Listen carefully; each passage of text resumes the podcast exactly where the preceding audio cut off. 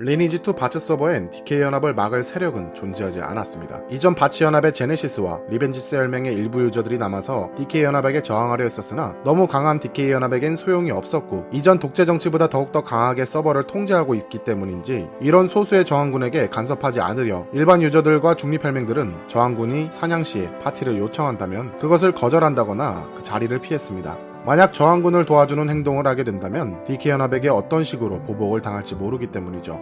DK연합은 오만의 탑 이후 그리고 총군주가 아키러스로 바뀌면서 더욱더 강해져 있었습니다. 그들은 바츠 서버의 모든 통제권을 가지고 있었기 때문에 24시간 동안 매크로 사냥은 기본이며 게임 내에서 효율이 가장 좋은 사냥터는 아키존이라는 총군주 아키러스존을 뜻하는 사냥터도 만들게 됩니다. 그리고 DK에 대한 험담이나 그들이 정해놓은 바츠 서버에서 법에 대한 불만을 가지게 된다면 분조이와 같은 척살단들이 움직이기 시작하며 그 캐릭터는 DK 시야에 보일 때마다 끔찍한 고통을 받는 척살 명령이 내려지기도 했습니다. 그러나 이 정도 문제는 아무것도 아니었습니다. 이전까지 DK 연합은 그냥 게임만 평범하게 한다면 일반 유저들을 건들 일이 없었죠. 그러나 1차 대전쟁에서 일어난 반란의 원인이 중립혈맹과 일반 유저들로 시작되었다는 판단을 하게 되면서 조금이라도 위협이 되는 저항의 불꽃을 꺼트려버리기로 합니다. 그리고 일반 유저들 및 중립혈맹원들을 무차별 학살하기 시작했죠. 동맹을 제외한 바츠 서버에 있는 모든 유저들의 무차별 학살. 이것은 DK의 입장에서 반란의 싹을 피워오르지 못한다는 명분이 있었지만 아무 죄도 없이 게임을 하지 못할 정도로 괴롭힘을 당한 유저들은 바츠 서버를 떠나가기 시작했습니다. 이때 1서버인 바츠 서버는 7서버인 드비안느 서버에 비해 일시적이지만 접속자가 떨어지는 모습을 보여주기도 했습니다. 2005년 4월 9일 DK연합은 신의 기사단, 정, 위너스, AK 혈맹들과 함께 기란항구에 모여 새로운 마음가짐으로 동맹식을 거행하게 되면서 연합끼리의 결속을 다시 한번 다지게 되었습니다. 그리고 많은 서버에서 도전하고 실패했던 지룡 안타라스 토벌을 개최하는데 DK연합의 인원이 모여있을 때 그 규모는 1000명의 인원이 모여들었고 리니지2 최초로 안타라스 토벌을 성공시켰습니다. 이 당시 안타라스 토벌을 하게 된 이유가 리니지2 모든 서버 중 1서버인 바츠 서버를 통치하는 DK연합이 가장 강한 연합이라는 자랑하기 위함도 있었다고 전해졌습니다. 그렇게 무차별 학살이 계속되던 시간을 보낸 2005년 6월 26일 바츠연합이었던 붉은 혁명은 DK에 대한 분노가 그 정도를 넘어섰던 것인지 아주 침착하고 차갑게 돌변하며 또 한 번 반란의 준비를 하고 있었습니다. 그리고 비슷한 시기에 페르소나라는 이름으로 재편을 한 제네시스 혈맹과 리벤지스 혈맹이 중립을 버리고 전투 혈맹으로 바꾼다고 선언을 하게 되죠. 하지만 그들에게 승산은 없었습니다. 붉은 혁명과 리벤지스의 앙금은 아직 풀리지 않았고 옛날보다 인원수나 강함이 몇 배는 더 거대해진 DK연합을 이긴다는 생각은 할 수 없었습니다. 그들이 선택한 건 DK연합을 피하면서 조용히 게임을 하던 중립혈맹들의 포섭이었죠. 어떻게든 설득해서 바츠 서버에 있는 중립혈맹들과 일반 유저들이 뭉쳐야 DK연합의 통제와 학살을 막을 수 있다고 생각을 했습니다. 그러나 아무리 설득을 해도 소극적인 행동을 보이는 중립혈맹들은 우리가 아무리 뭉쳐봤자 승산이 없다라는 판단을 하게 되죠. 그러나 며칠 뒤 저항 세력의 심장을 뛰게 하는 소식이 들려오게 됩니다. DK연합의 중심, DK혈맹 내부에서 균열이 생기게 되었다.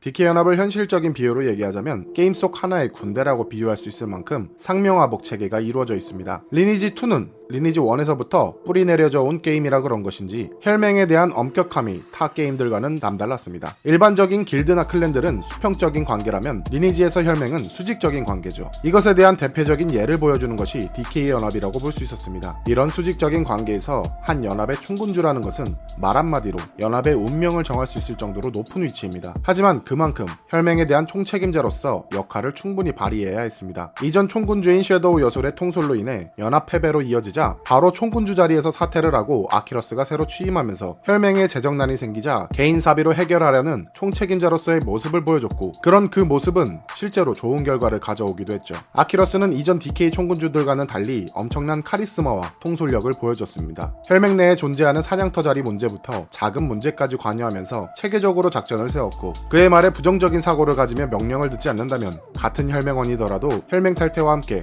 척살 명령이 내려지기도 했죠. 많은 유저들은 독재 통치자라고 말을 하지만 그것에 반해 다시 한번 복귀하는 DK 인원들이 생기게 되었고 새로 가입하는 신규 유저들도 생기게 되었습니다. 혈맹의 인원이 늘어나자 아키러스는 좀 더 체계적인 모습을 갖추게 되는데 여기서 많은 문제들이 발생되었습니다. DK 연합은 5개의 거대 혈맹들과 동맹으로 이루어진 대규모 조직입니다. 이런 동맹 말고도 각 혈맹마다 관리하는 라인 혈맹들도 존재하죠. 그렇기에 총군주 말고도 각 라인을 관리하는 간부진들 또한 존재합니다. 아키러스는 혈맹 내에서 지켜야 할 사항들을 공지하며 자신이 총군주로 있는 동안은 무조 무조건 지키게 만들었습니다. 그러나 너무 많은 인원 때문이었을까요? 역시나 룰을 어기는 일부 혈맹원들이 존재했고 같은 혈맹원들끼리 싸우는 일이 종종 발생되기 시작했습니다.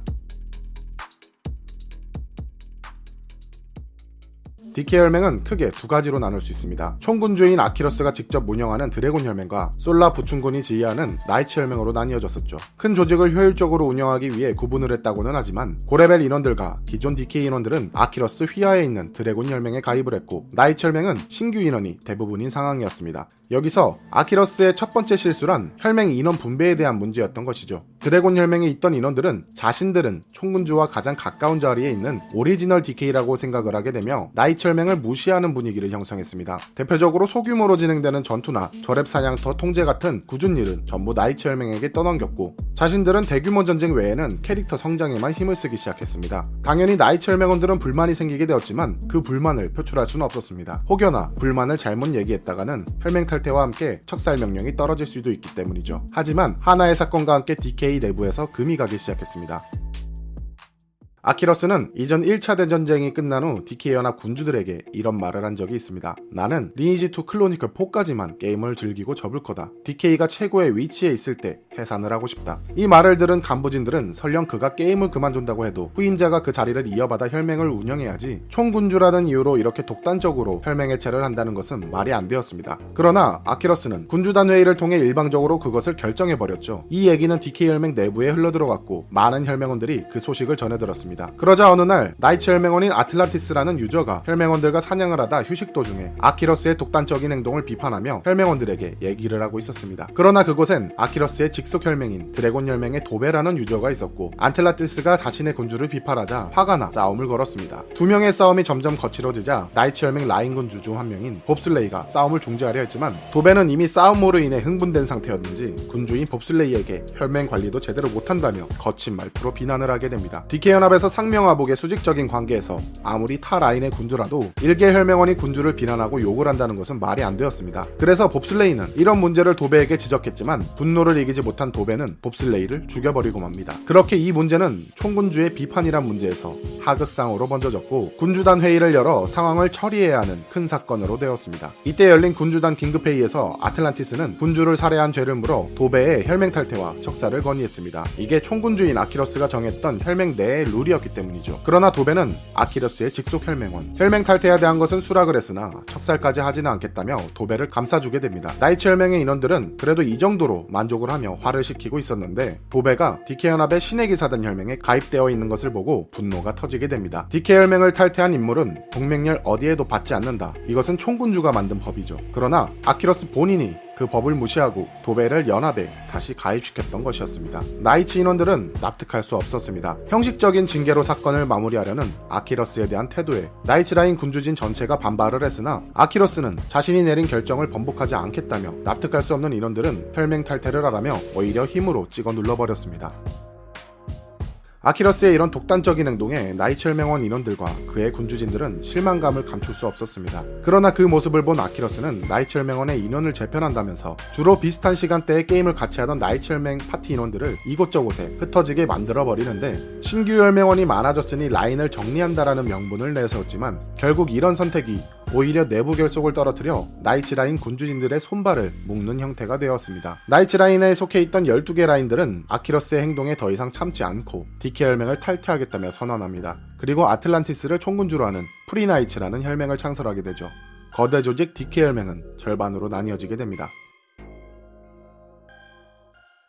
과거 1차 대전쟁 이전에 제니시스 혈맹이 DK 연합 동맹에서 탈퇴한 것과 비슷한 느낌이라고 볼 수 있지만 그때는 연합의 동맹국이 탈퇴했던 것이라면 이번엔 DK 혈맹 내부에서 인원들이 탈퇴한 것이었습니다. 프리나이츠 혈맹은 DK 탈퇴 이후 중립 혈맹으로 자리를 잡을 것이다라고 내세웠지만 아키러스는 어떠한 경우에도 무단으로 혈맹을 탈퇴한 자들은 적과 마찬가지라며 일말의 자비심도 보이지 않고 프리나이츠를 상대로 전쟁 선포를 하게 됩니다. 프리나이츠는 어제까지만 해도 DK 혈맹에 있던 거대 조직이었습니다. 절대 약한 상대는 아니지만 대규 대규모 연합이 자신들을 공격한다면 질 수밖에 없었죠. 그들에게 남겨진 선택지는 하나밖에 없었습니다. 과거 제네시스 혈맹이 그랬던 것처럼 저항 세력과의 동맹이죠. 이때 전투 혈맹으로 위치를 바꾼 저항 세력 페르소나와 붉은 혁명은 프리나이츠 혈맹의 탄생으로 인해 신선한 충격을 받았습니다. 엄청난 숫자의 혈맹을 거느리던 DK 혈맹이 하루 만에 반토막 났기 때문이죠. 거기다 어제까지만 해도 같은 혈맹이었던 사람들과 전쟁이라니. 그렇게 놀라움을 뒤로한 채 프리나이츠 총군주 아틀란티스는 빠르게 행동했습니다. 그리고는 저항 세력군에게 공조를 요청하게 됩니다. 이 요청을 들은 붉은 혁명은 프리나이츠가 바츠 서버 유저들에게 공개적인 사과를 하고 저항 세력을 향해 항복을 선언한 후 흡수되는 것이 아니라면 받아들일 수 없다고 공조 요청을 거절합니다. 하지만 아틀란티스는 그 말을 무시했습니다. 그 또한 12개 라인이 합쳐져 만든 프리나이츠라는 혈맹의 총군주로서 자존심이 강했습니다.